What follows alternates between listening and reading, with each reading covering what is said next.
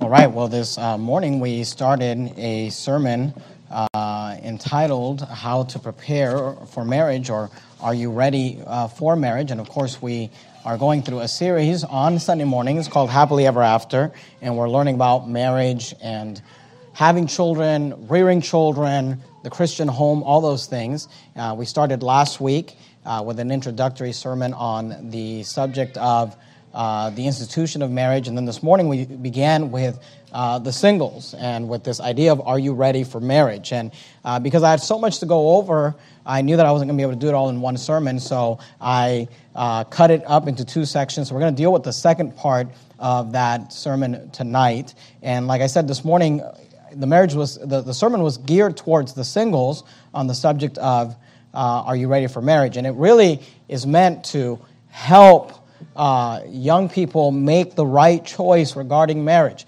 Aside from salvation, I think that who you choose to marry is the most important choice. Uh, aside from salvation, it's the second most important choice you're going to make in your life.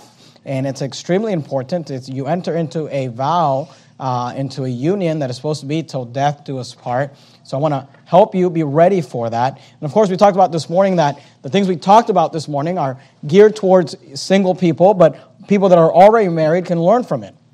And again, the purpose of the sermon is not for those of you that are married to say, well, I'm not, I don't have those things or I failed in those areas, so let me go get a divorce. No, if you're, there's areas that you have not uh, uh, succeeded in, then you need to start working on those with even more urgency because you are someone that's already married. And then I, I said as well that for parents and grandparents, these sermons are can help you guide your children and your grandchildren in choosing uh, a future spouse. Let me just real quickly, you're there in Numbers chapter 30. We're going to dig into the chapter here in a minute. But let me just real quickly review this morning's sermon. And I'm not going to repreach this morning's sermon. If you were not here for the sermon this morning, I would encourage you to go on our website, veritybaptist.com, or go to our YouTube channel, Verity Baptist Church on YouTube, and you can find the sermon and listen to it. But this is the things we talked about. I gave you five thoughts this morning. I'm going to give you five thoughts tonight. This morning we talked about the, the way to prepare for marriage is to prepare for marriage by getting your spiritual life in order, prepare for marriage by deciding upon who it is that you are looking for. Prepare for marriage by getting your finances in order. Prepare for marriage by protecting your purity. And prepare for marriage by working on yourself. Tonight, I'm going to give you five other things to consider in regards to uh, marriage, and I would encourage you to write these down and to take notes, especially if you're a young person or if you've got a young person in your home. You might want to write some of these things down. Point number one tonight, I'll give this to you and then we'll jump into Numbers chapter 30, is this prepare for marriage by asking the parents for permission and giving them veto power. Prepare for marriage, and this is for single young people that are entering into that stage of dating and all of those things. One of the best things that you could do, probably the best thing you could do to prepare for marriage, is by asking your parents for permission and by giving your parents veto power. You say, what do you mean by that? Well, let me just kind of illustrate this for you or, or, or, explain this to you from the Word of God. First of all, let's talk about asking parents for permission. I believe, and I believe the Bible teaches, that before a young man begins to date a uh, young lady, he should ask the father for permission to begin that relationship. You say, well, in this in, in our society today, you would say that's kind of a big step. I mean, dating is not that big of a deal. But remember that the purpose of dating is marriage. The purpose you would date someone is to marry them. So if you are already someone that's not marriage material, then you don't need to begin dating. And one way that you can protect, that we can protect our children, is by asking the parents for permission to uh, uh, begin that process of uh, dating and uh, even of marriage. I think that uh, there should be a permission asked to begin to date. And then once that season has gone through, and once they've dated and maybe decided that this is the person they'd like to marry, there should be an additional permission asked for marriage. You say, where do you find that in the Bible? Well, Numbers chapter 30, if you're there, look down at verse number 3. Numbers 30 and verse 3, the Bible says this If a woman also vow a vow unto the Lord, isn't that what you do at the marriage altar? You make vows to each other. You make, we talked about this last week, you make vows to the Lord about each other. If a woman also vow a vow unto the Lord and bind herself by a bond, being in her father's house in her youth. So I want you to notice this is here in verse 3, we're given an example of a young lady. She's not married. She's living in her father's house. She's in her youth. What does that mean? That means she's under the authority of her father. She's living under the roof of her father and the, uh, uh, living in the authority of her father. Notice verse 4 And her father hear her vow, and her bond wherewith she had bound her soul, and her father shall hold his peace at her. What does that mean? That means she makes a vow. And this is not specifically talking about marriage, this is talking about any vow. A young lady makes a vow, makes a decision. She says, I'm going to do this. And her father hears her, and he, the Bible says, holds his peace at her. That means her dad hears the vow and, uh, and, and doesn't say anything, doesn't uh, make an objection to it. Notice, then all her vows shall stand, and every bond wherewith she hath bound her soul shall stand. Notice verse 5. But if her father, notice this word, disallow.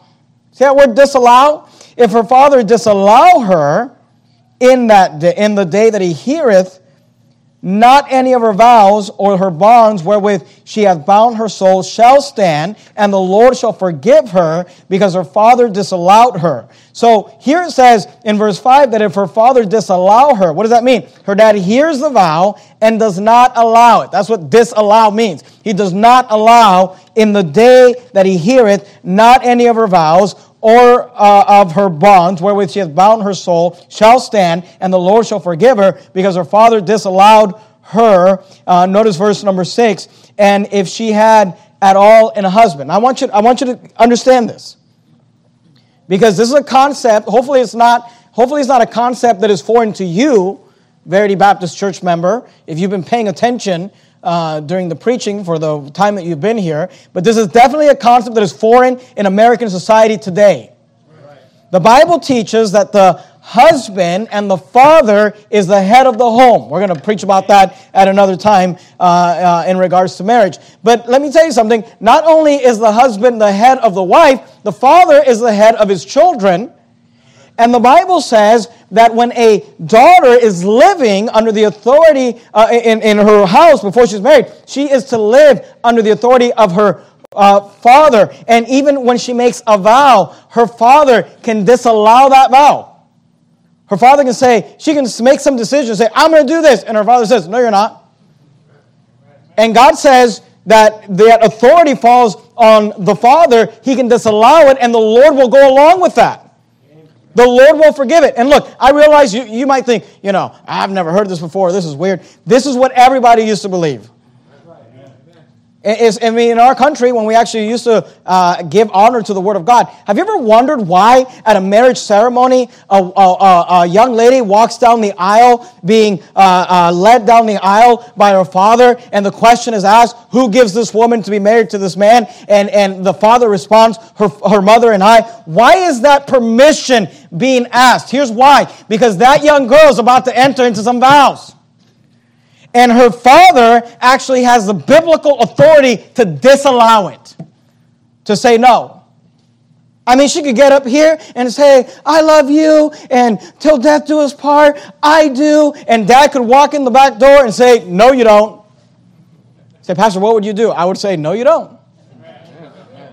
No, you do not. We're not signing the contract. We're not, we're not legitimizing this thing. Why? Because the Bible teaches that the father is the authority over the daughter. The father is the authority over everybody. But here in this context, it's about referring to a daughter. Notice verse 6. Here we have a different example. And if she had at all an husband, so now we're transitioning. Notice that uh, once she is married, there is a succession of authority. A young lady is under the authority of her father while she's living in his house, but when she gets married, now she's under the authority of her husband.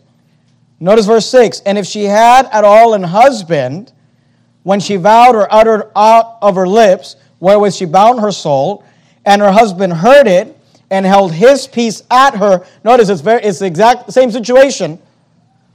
Her husband heard the vow and does not say anything about it, in the day that he heard it, then her vow shall stand, her bonds wherewith she bound herself shall stand. But if her husband disallow her on the day that he heard it, he hears it, doesn't allow it, then he shall make her vows which she vowed, and that which she uttered with her lips, wherewith she bound her soul, of none effect, and the Lord shall forgive her. Notice, but every vow, here's another example.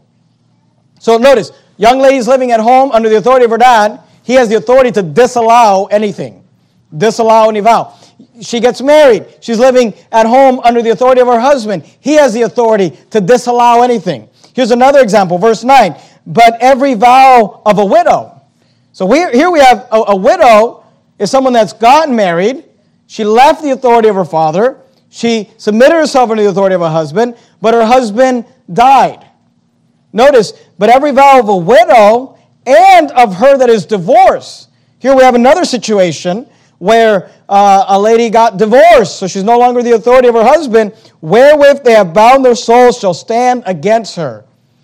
I want you to notice that where there's not a husband, where there's not a father, then when she makes a vow, hey, she can't get out of that.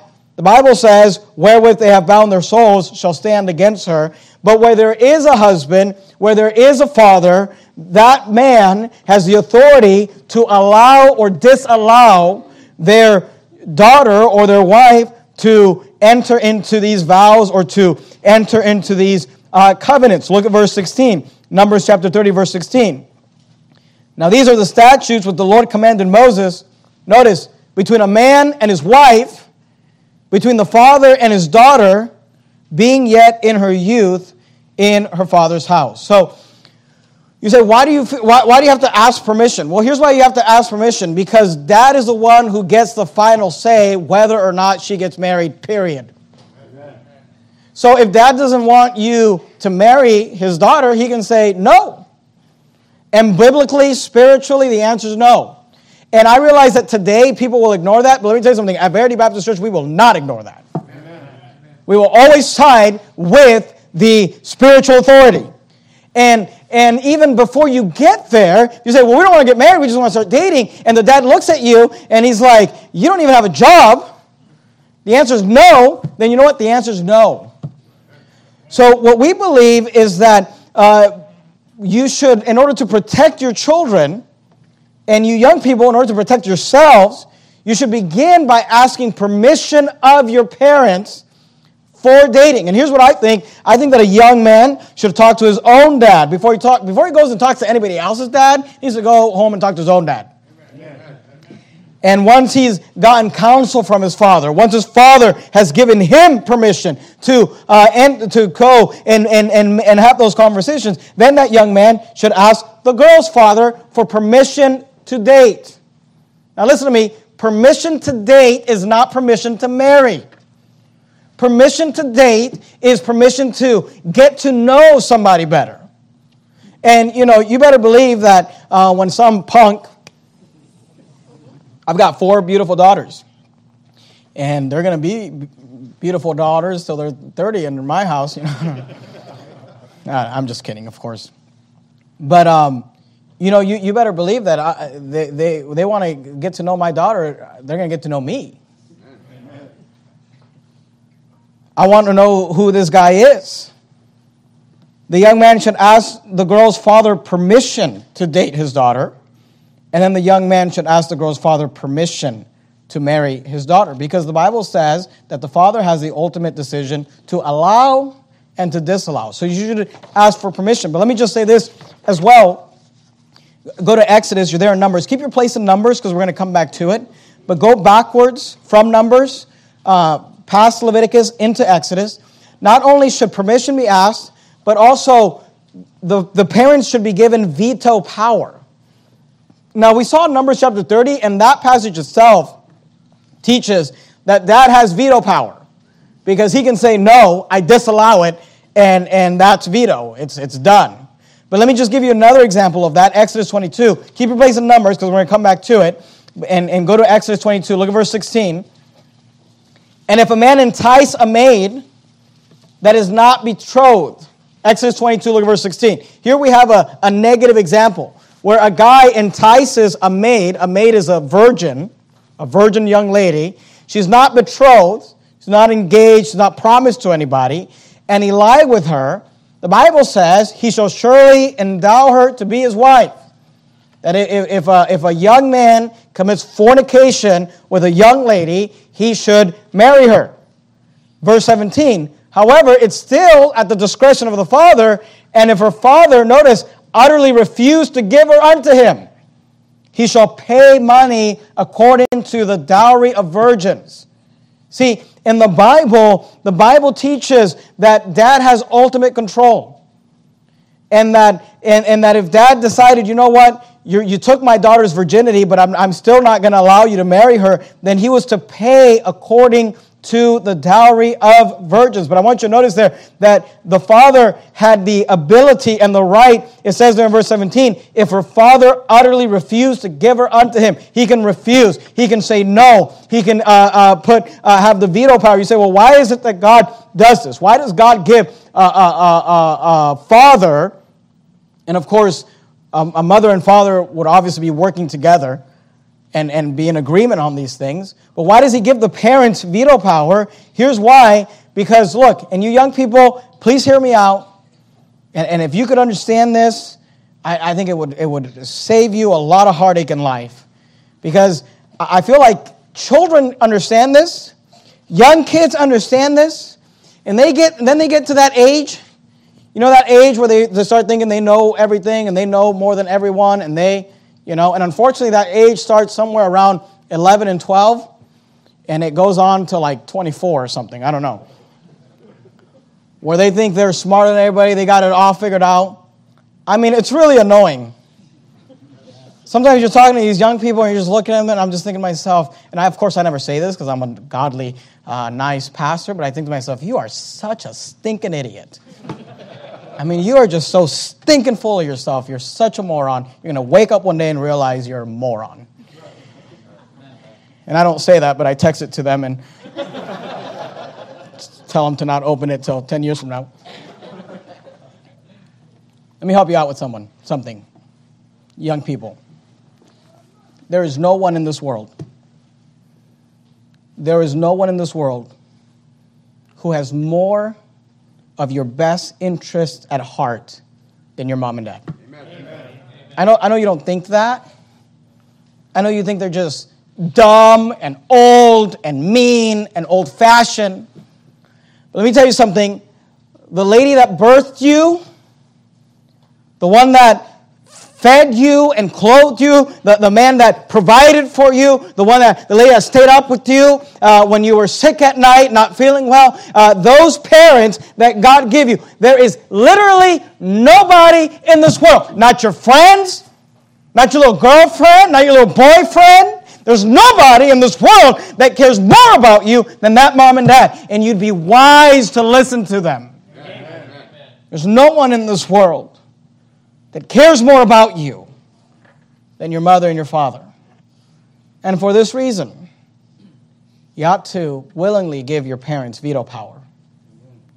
Now, they have it biblically whether you like it or not. But of course, we live in a society that doesn't follow the Word of God and doesn't believe in the Word of God. You might say, Well, I'm 18 years old and I can legally do whatever I want. You would be wise to submit yourself to the authority of your parents and give them veto power. You'd be wise before you ever start dating to talk to your mom and talk to your dad and say, Mom, Dad, I, I, I, I want to submit myself under your authority, and I, and I will, anyone you say no to, I will follow. I will follow you on that. Because your parents have your best interest in mind, period. I told you this morning that I would give you some excerpts from this book by John R. Rice called The Home. Here's what he said on this matter. He said, This prerogative and duty of fathers and mothers to watch over their daughters' happiness is recognized by the best societies everywhere.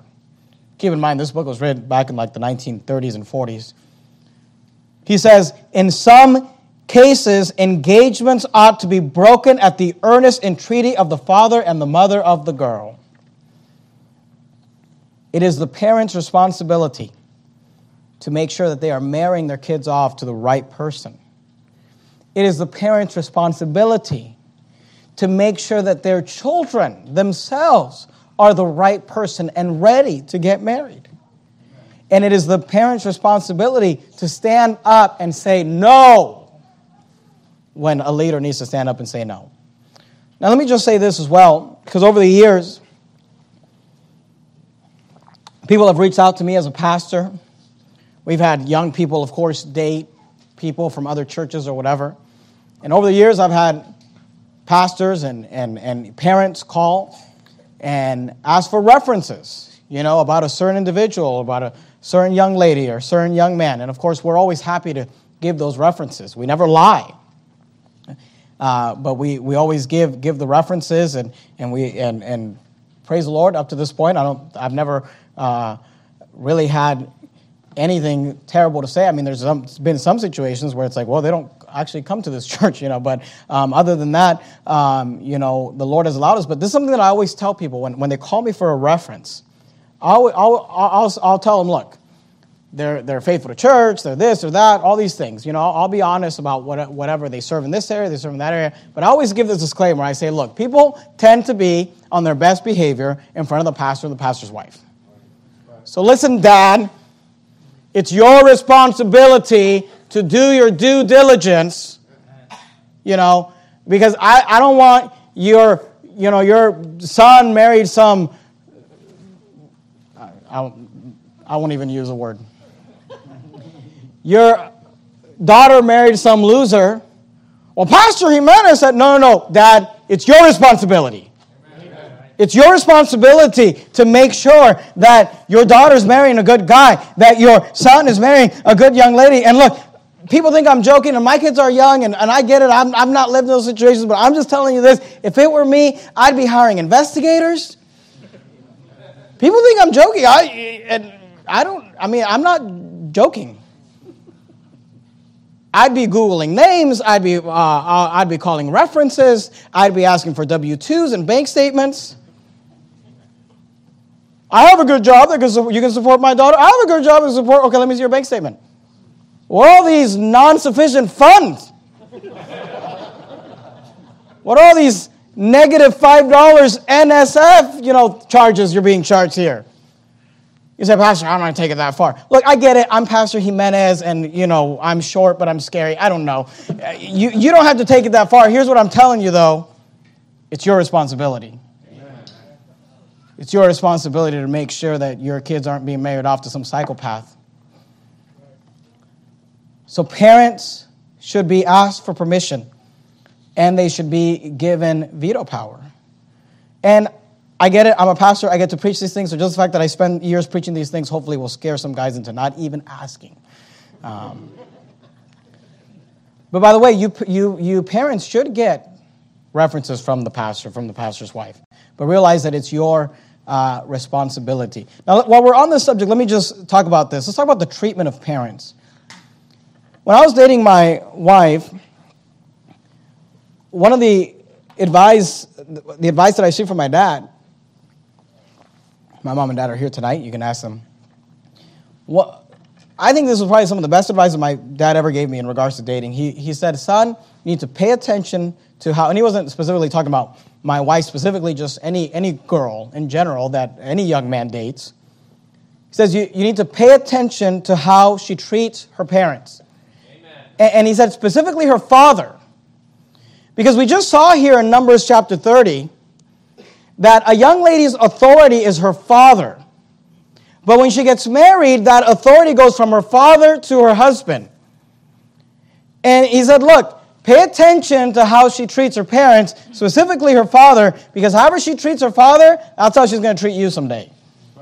She talked back to dad, she's going to talk back to you. She rolls her eyes at dad, she's going to roll her eyes at you. It doesn't happen immediately, but just mark my words.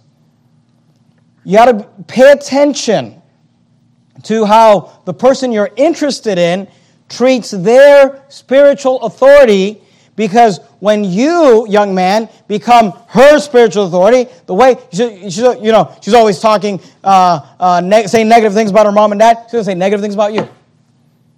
She's always thinking her parents are idiots, she's going to think you're an idiot.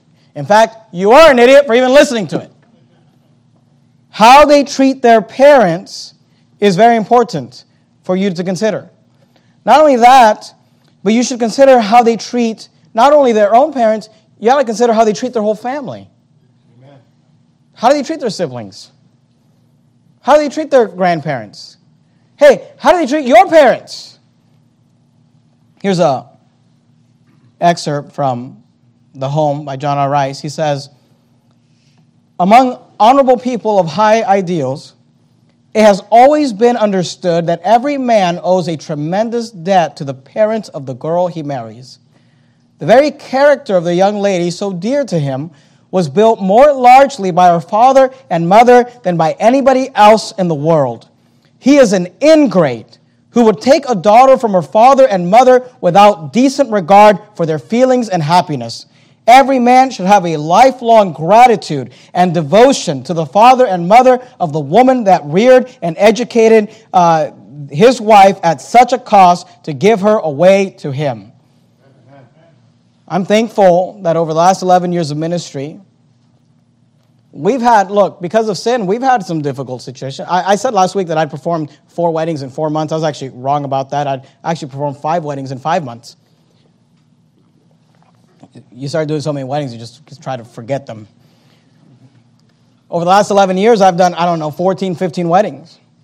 And we've had some difficult situations. I mean, we've had situations where uh, we've got people that are saved that are coming from homes and uh, uh, where, where, where mom and dad maybe aren't saved or um, aren't uh, biblically minded and those things. And we've had uh, situations where a, a lot of uh, advice has to be given and counsel has to be given as to how to deal with that situation and, and, and, and, and how to get permission and how to approach that. And I'm thankful that we've had young people that have came to their pastor and said, Pastor, here's the situation. What do you think I should do? And I've counseled them or my wife has counseled counseled them and, and they followed our counsel. And I'm thankful that even in the hardest, most difficult situations, we've always had, up to this point, we've always had a mom and dad, a spiritual authority present who has been there to say, Yes, we give her away.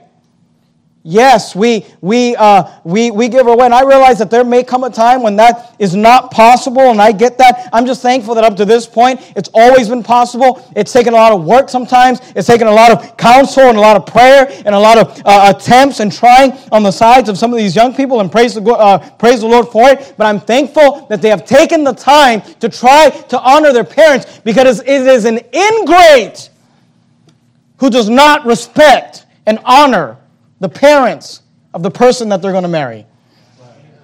It is a wrong, it is a shame. The Bible says, Honor thy father and thy mother, which is the first commandment with promise. God thinks so highly of honoring parents, saved or unsaved, that he gives a promise that says, I'll give you a long life if you'll honor your parents.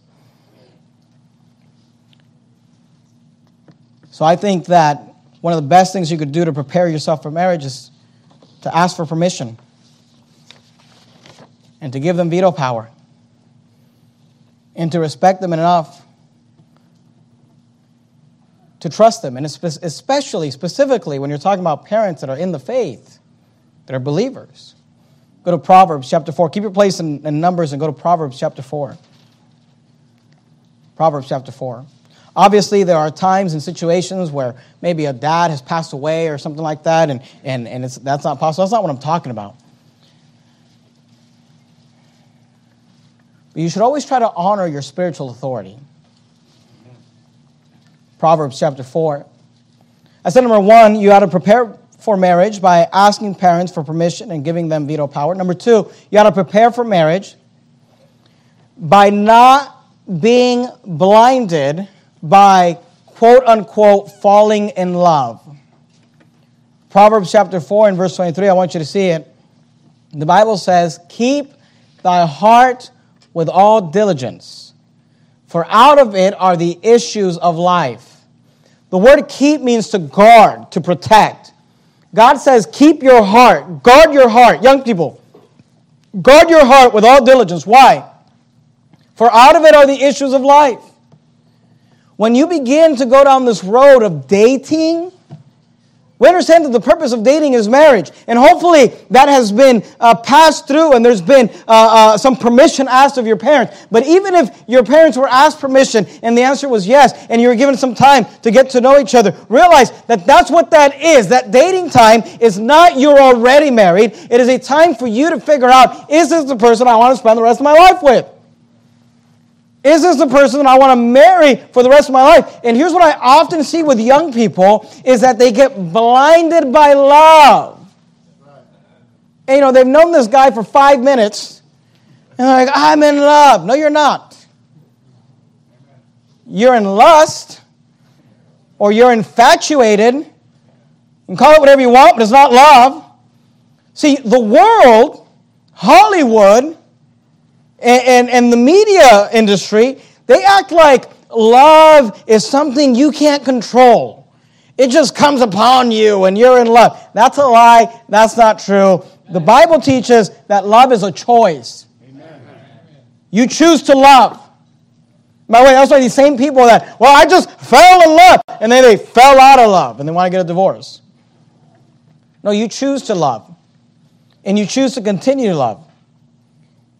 And what I'm telling you is this I'm telling you, as a dating young person, you should choose to not fall in love. You say, What? Yeah. Choose to not fall in love. Keep your heart with all diligence, for out of it are the issues of life. You say, What do you mean? Here's what I mean choose to not fall in love until you have determined that this is the person that you should love. Once you've determined this is a young lady of character and morals and integrity, this is a young man that loves the Lord and he's spiritual and separated. Once you've decided this is someone that is safe to love, then allow yourself to love. But until then, choose to not fall in love. You say, why? Here's why. Because falling in love will often blind you to all of the red flags. I mean, you see all the red flags, they're all there. All the problems and issues, they're all there, but you don't see them because you're blinded by love. This is why I think to myself, idiots. Besides, most of the time, what people think is love is not love, it's just an infatuation, it's just lust. Look, the purpose of dating is not to look over all the red flags, is to figure out where are the red flags? What are the problems here? To go into this thing uh, uh, with a conscience and, and, and with intellect and with counsel. Your job is not to, oh, I'm in love, so I'm just going to look over all their issues. No, no, no. If you're there, you're already wrong. Keep your heart with all diligence, for out of it are the issues of life. Uh, uh, uh, of life. Don't, don't choose and decide I'm not going to fall in love with this guy. I'm not going to fall in love with this gal until I've already uh, determined, I've already made sure that they're a person that is safe and worthy of love. Don't just get blinded by so called love where you start looking over all the red flags. So let me let you know a little secret. And I, look, I get it. I preach these things and people don't like it, people get offended. And, you know, what's new? I don't know what to tell you. Send an email, Brother Oliver will read it. He'll respond to it for me. He's like, I'm sorry, I didn't like that sermon either.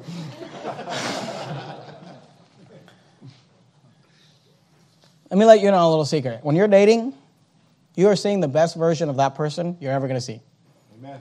I don't mean, I don't, honestly, I don't mean that in a wrong way. I'm just telling you the truth. It's all downhill from there.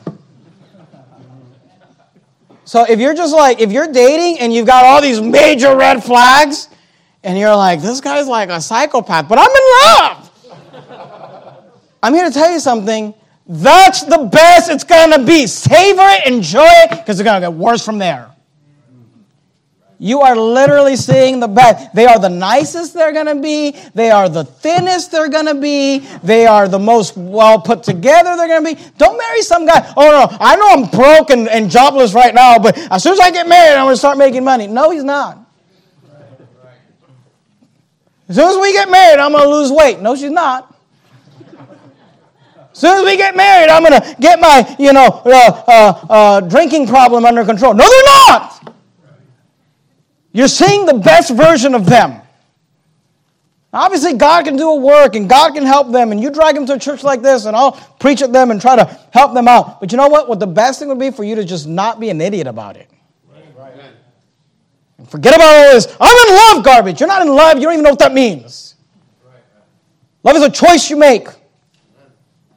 Love is a choice you make every day when you decide and say, I'm going to, by the grace of God, love this wife or love this husband and love these children, and I'm going to commit to them. You even understand. Most people think they, they watch movies and they think that's love. That's not love. Right.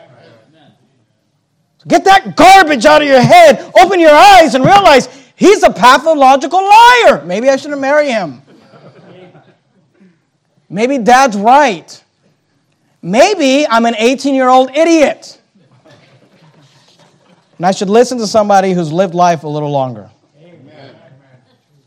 So, number one, prepare for marriage by asking parents for permission and giving them veto power. Number two, prepare for marriage by not being blinded by falling in love. Number three, go to 3 John in the, in the, in the New Testament, it's right at the end. If you have the book of Revelation, you get the book of Revelation, you go backwards, you have Jude, and then you have the one chapter book of 3 John. 3 John, verse 2. Prepare for marriage by asking parents for permission and giving them veto power. Prepare for marriage by not being blinded by falling in love. Prepare for marriage by getting your health in order. 3 John 1 2, the Bible says, Beloved, I wish above all things that thou mayest prosper and be in health, even as thy soul prospereth. Here's what John R. Rice said in The Home. He said, A normal, godly marriage means that two people take solemn vows for a lifetime of partnership. Each has certain duties. I think that under ordinary circumstances, no man should marry who is not well enough to make a living. I think that under normal circumstances, no woman should marry who is not able to bear children and keep her home and be a comfort and a blessing to her husband instead of a constant burden. You got to prepare for marriage by getting your health in order. You got to prepare for marriage by not being uh, blinded, by falling in love. You got to prepare for marriage by asking parents for permission and giving them veto power. Go to Romans chapter 8. There in, if you start at Matthew, you have Mark, Luke, John, Acts, Romans. Romans chapter 8. I'll give you a fourth one. You got to prepare for marriage by being mature enough to enter into and end a relationship. Please understand something. Breakups are part of the game. That's the whole point. You're dating to figure out do I want to spend the rest of my life with this person? And that means that sometimes you may have to break up, or sometimes dad may need to break you up. And if you're going to prepare for marriage, you need to be mature enough to enter into and end relationships and realize that it's not the end of the world.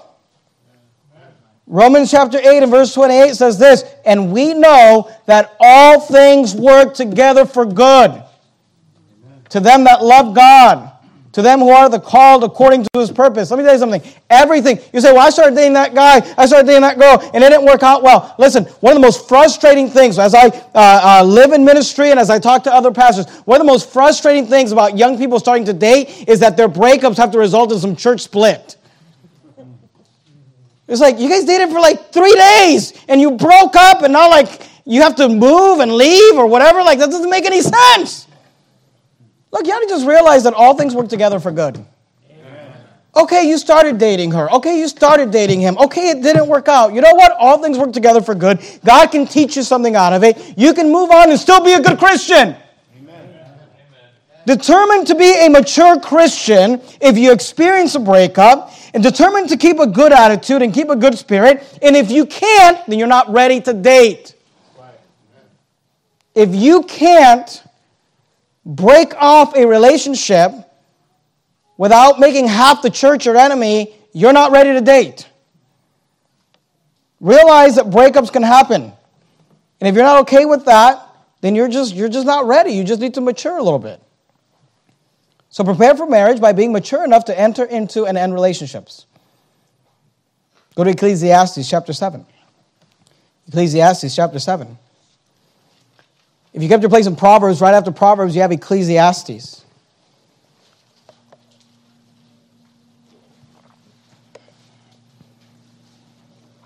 Ecclesiastes chapter 10. I said number one, prepare for marriage by asking parents for permission and giving them veto power. Number two, prepare for marriage by not being blinded by falling in love. Number three, prepare for marriage by getting your health in order. Number four, prepare for marriage by being mature enough to enter into and end relationships. Here's number five prepare for marriage by taking your time. Amen. Prepare, your, pre- prepare for marriage by taking your time, you won't regret it. Ecclesiastes chapter 7, look at verse 8. Better is the end of a thing than the beginning thereof. And the, notice this, the patient in spirit is better. Now, that's not the end of the sentence. It says the patient in spirit is better than the proud in spirit. But let me tell you something. You could finish it there. I understand the word of God doesn't end there. And it's still a true statement. The patient in spirit is better. You're there in Ecclesiastes 7, go back to Ecclesiastes chapter 3. Ecclesiastes chapter 3, look at verse 1.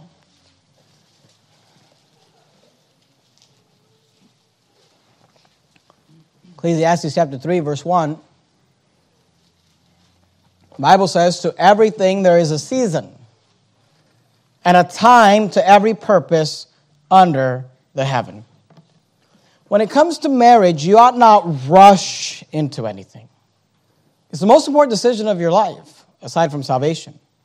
You ought to take your time. Take your time. You won't regret it. Here's what John R. Rice said He said, No one should be in a hurry to marry. Hasty marriages are always dangerous. What we advise, what we advise young people is that they should be with someone at least all four seasons of the year. I like to word it that way. All four seasons of the year. I started telling young people this. You should be with someone all four seasons of the year. They took it to, you know, at 365 days we need to get married. That's not what I said. I mean, that's fine, but just know that's not what I said. What I'm saying is take your time. And let me just, just let me help you out. And some of you young people, if you're not mature enough to get this, I get that. Hopefully your parents will get this. The person who's being pushy, the person who's trying to rush things, is usually the one with the most to gain and the least to lose. The person rushing things maybe is probably the one that's going to bring all the baggage into the relationship. So slow things down. Be together for at least all four seasons. You say, what does that mean? Here's what I mean I mean summer, fall, winter, spring. Be together. I mean, we have these cultures in these conservative type churches where, you know, a guy and a girl meet at some red hot preaching conference and they're, you know, they meet in the summer and, and, and they're married by the end of the year. I, I don't recommend that. We don't recommend that. You know, it, it, be with someone all four seasons. Get to see them in all four seasons of the year. That's all I'm saying. I mean, look, you could potentially meet someone, a young person could meet someone in the fall you know, they can meet someone in the fall, marry them in the spring, and get to the summer and realize that they have horrendous BO. you, to, you to live with them through the summer.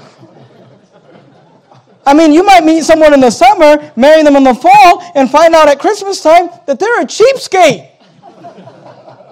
I'm just saying, before you commit your life to someone, why don't you go through all four seasons? Amen. Why don't you go through all the holidays? Amen. Why don't you see if they'll remember your birthday? Why don't you see if they'll get drunk on St. Patrick's Day? I don't know. Just why don't you see them for a year? Be with someone at least all four seasons. Take your time. Take your time. Different times of the year bring out different qualities in someone. By the way, it's easy to fake something for four weeks. It's more difficult to fake it for four seasons. Here's what John R. Rice said. He said, Young people should not become engaged until they have known each other well for long months, or better yet, years. Then they should not marry for several months at the very least. Here's all I'm telling you people will come into my office over the last 11 years. Couples will come into my office. Couples, ladies will ask to meet with my wife. Uh, this has happened more times than I'd like to tell you about. And they'll say these words We regret going so fast. I regret getting married so fast. I mean, I've had so many people say that to me. Even, even I'm not talking people that are married here. I'm just people that have been married for a long time. They come into the office and say, "We just got married too fast. We just got married too fast." You know, over the last 11 years, I've had more people say to me, "We got married too fast. We made the decision too fast." But you know what I've never had?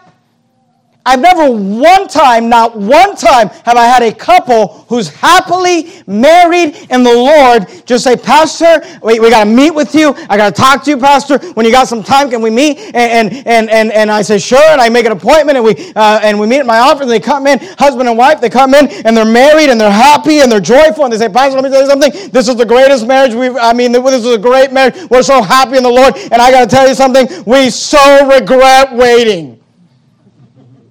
No one ever says that. I regret waiting a year. I wish I would have got married, you know, just in three days. Look, when, when you're 30 years old and 40 years old, a year when you're 18 seems like nothing. Here's what I'm trying to tell you nobody regrets waiting. Almost everyone regrets rushing. So don't be an idiot. So take your time. You won't regret it. Take your time. What's it going to hurt? I realize when you're 18 and 19 and 20 years old, a few months and a, a year seems like a lifetime. When you've got the most time, time seems like a lifetime. Take your time. Here's what I tell young people if He's the will of God for your life, if she's the will of God for your life right now, she'll be the will of God for your life a year from now. He'll be the will of God for your life a year from now. Take your time. It's the biggest decision of your life. Go to Numbers chapter 1 if you would. Numbers chapter 1.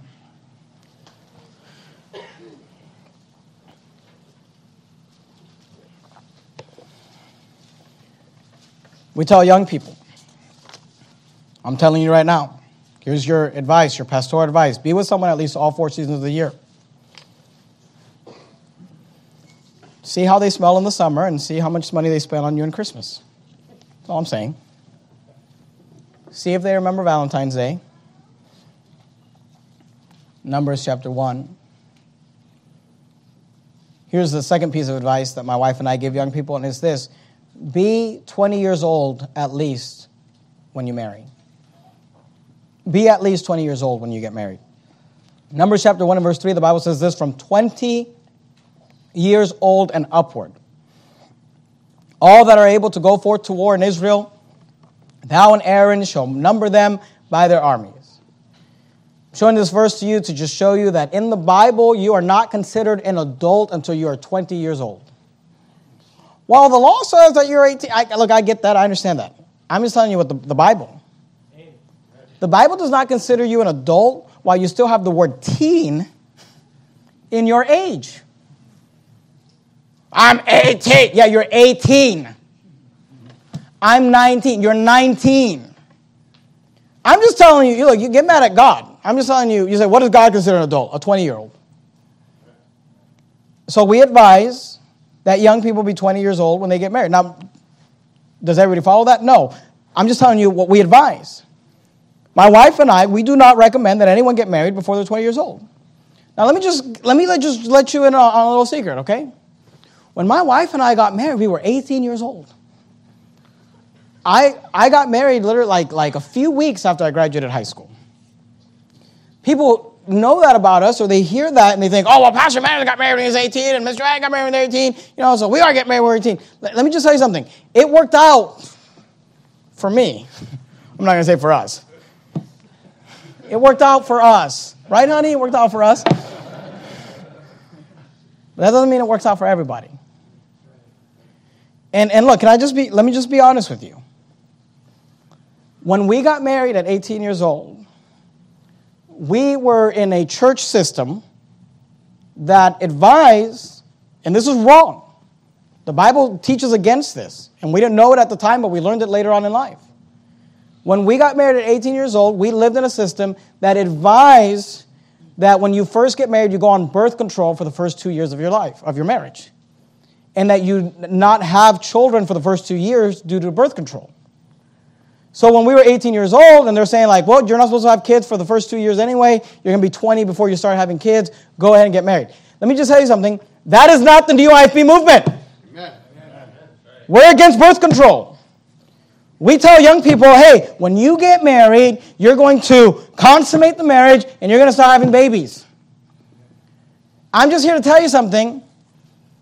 If we could have, if we would have been in the new IFB movement, and we would have known that we could potentially be having children while we're children, we wouldn't have got married at 18. Because we teach against birth control and we tell young people that once they get married, they should start having children. We also advise them that they be 20 years old before they start getting married and having children. Now, look, we did it, we're 18. I'm, you know, I, I'm, I was to say, I'm sorry about that. I'm not sorry about that. I don't owe you anything.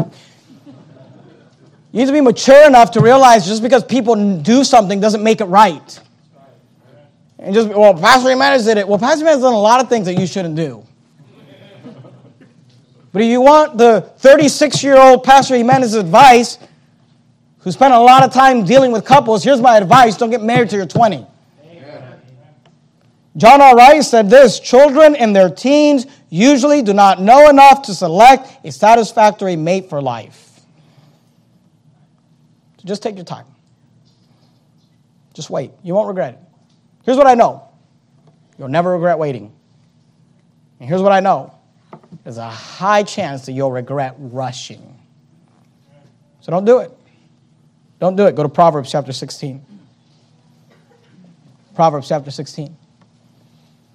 This morning I gave you five thoughts in regards to preparing for marriage. Tonight I gave you another five. Here they are. Quick review. Number one, prepare for marriage by asking parents for permission and giving them veto power. Number two, prepare for marriage by not being blinded by falling in love. If you use those terms, you should don't even date. Just, just go home and read your Bible. Number three, you got to prepare for marriage by getting your health in order. You, you fall in a ditch. You, you know that? Don't fall in love.